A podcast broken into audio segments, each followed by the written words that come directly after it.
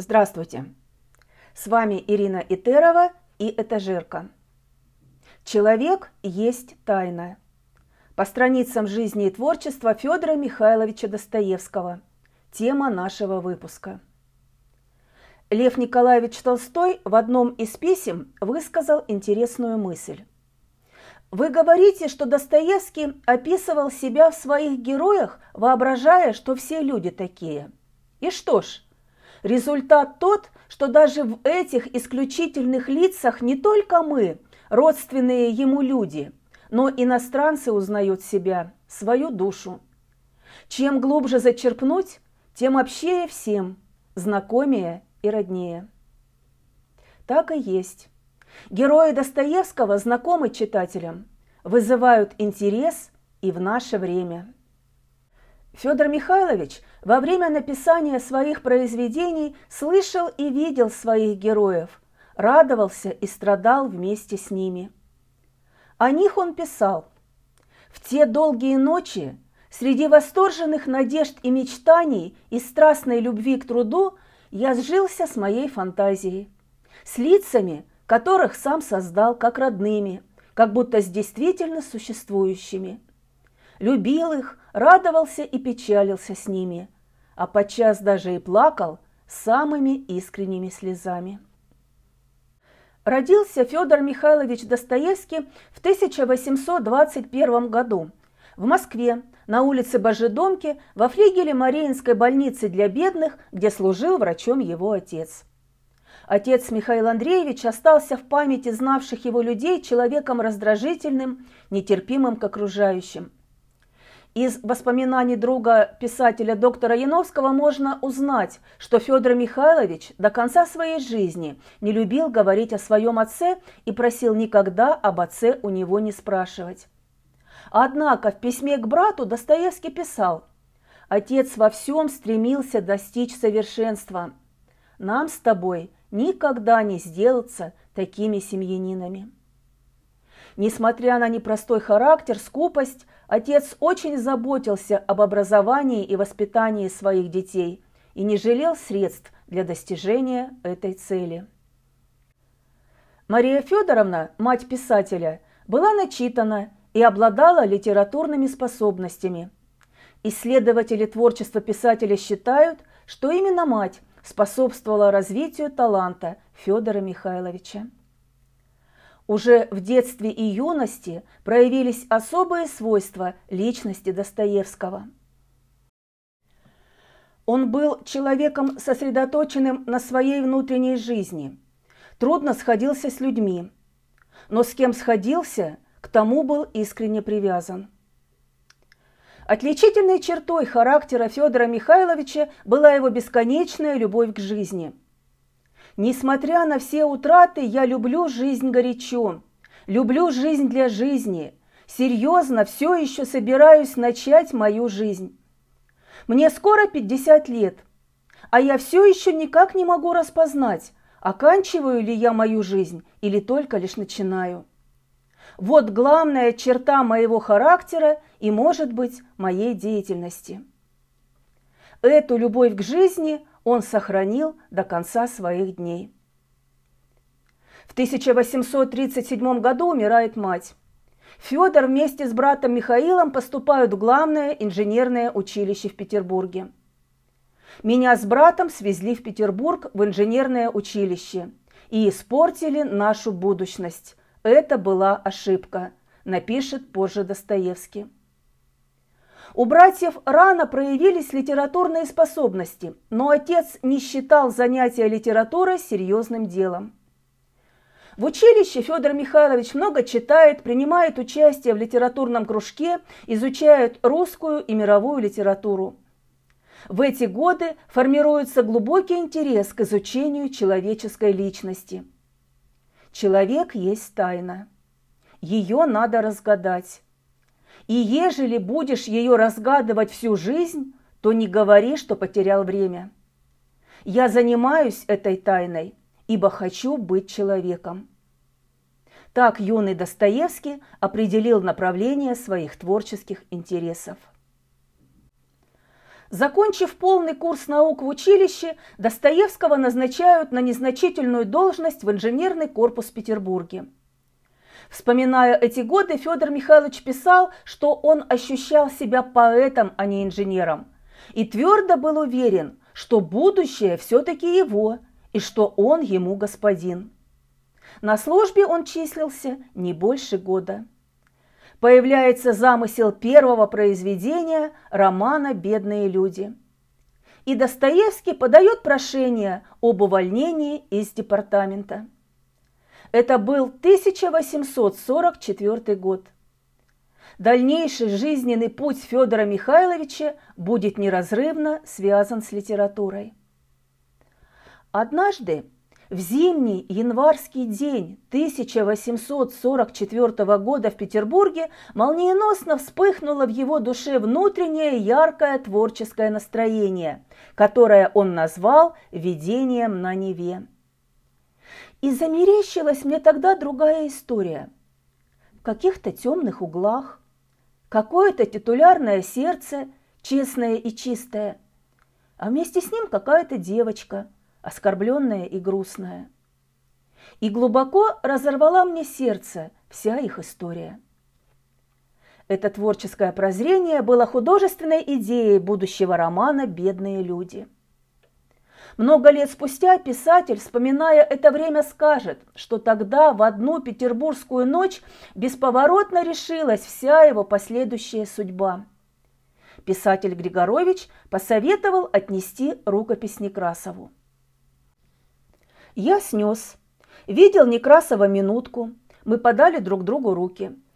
Я сконфузился от мысли, что пришел со своим сочинением и поскорее ушел, не сказав с Некрасовым ни слова. Писал я бедных людей со страстью, почти со слезами.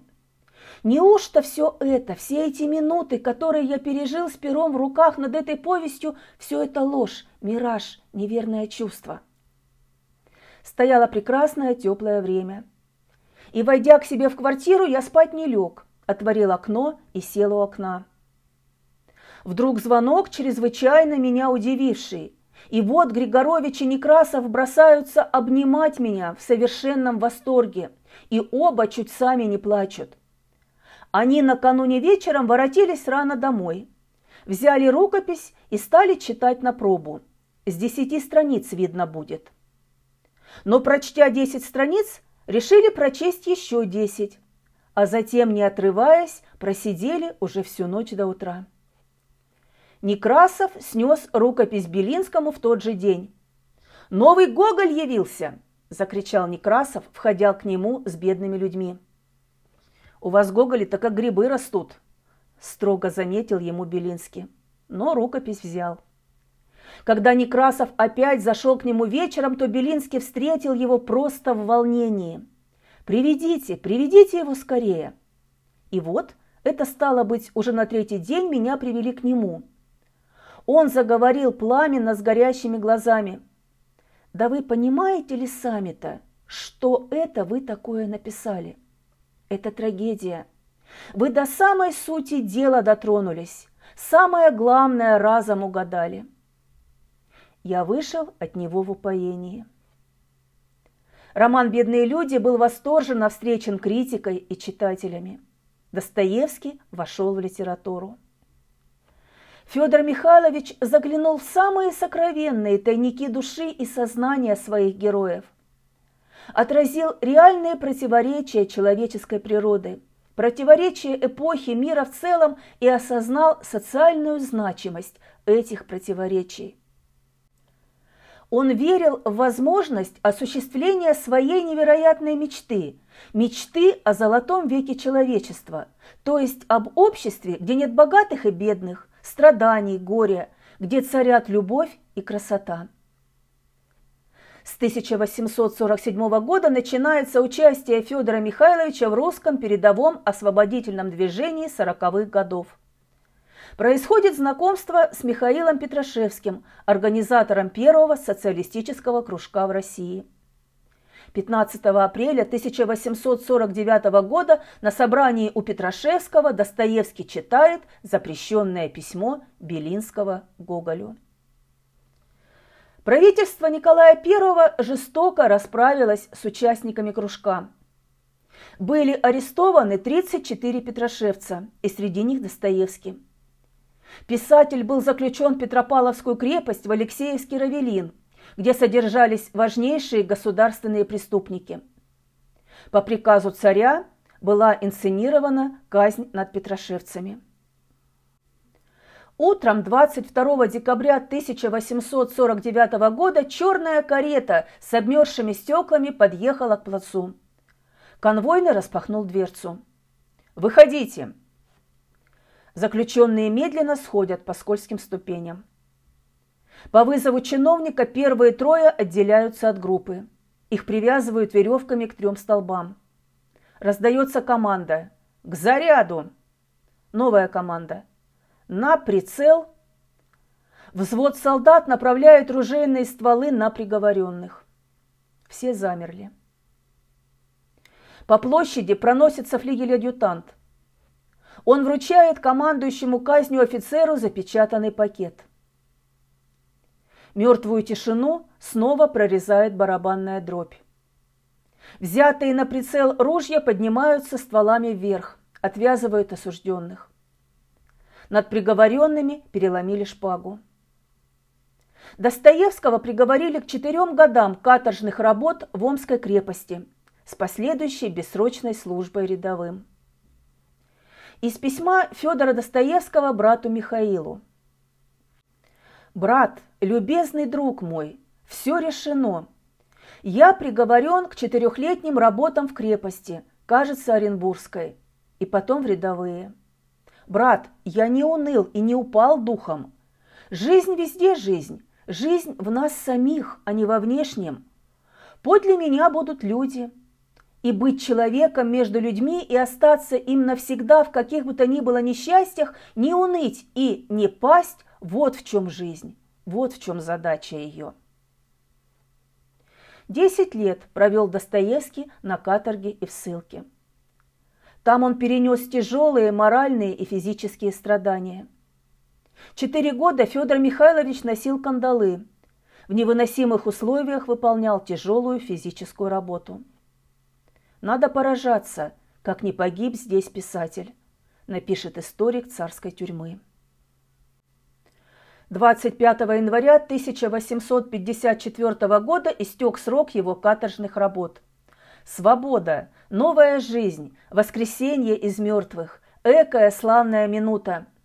С этими словами Достоевский покидает Омский острог. Писателя отправили в Семипалатинск отбывать второй этап своего наказания – бессрочную службу рядовым солдатам. Достоевскому разрешили пребывание на отдельной квартире, и он принялся за чтение и писательский труд, поставив перед собой цель – рассказать все, что видел, слышал, пережил на каторге. Позже он напишет роман «Записки из мертвого дома», Создавая портреты каторжан, писатель особое внимание уделял исследованию личности, стремился найти в каждом обитателе острога человеческое начало. Были здесь убийцы невзначай и убийцы по ремеслу, разбойники и атаманы разбойников. Были просто мазурики и бродяги. Были и такие, про которых трудно было решить, за что бы, кажется, они могли прийти сюда. А между тем у всякого была своя повесть, смутная и тяжелая. В Семипалатинске Достоевский женился на молодой вдове Марии Дмитриевне Исаевой. В 1859 году Федору Михайловичу разрешают выйти в отставку и жить в Центральной России. Вскоре он с семьей возвращается в Петербург и начинает серьезно заниматься литературой. Достоевский вернулся в литературу совсем другим человеком, отказавшись от возможности улучшения социального строя путем борьбы. Через несколько лет от туберкулеза скончалась жена. Спустя немного времени умер горячо любимый брат Михаил. Достоевский тяжело переживал эти события.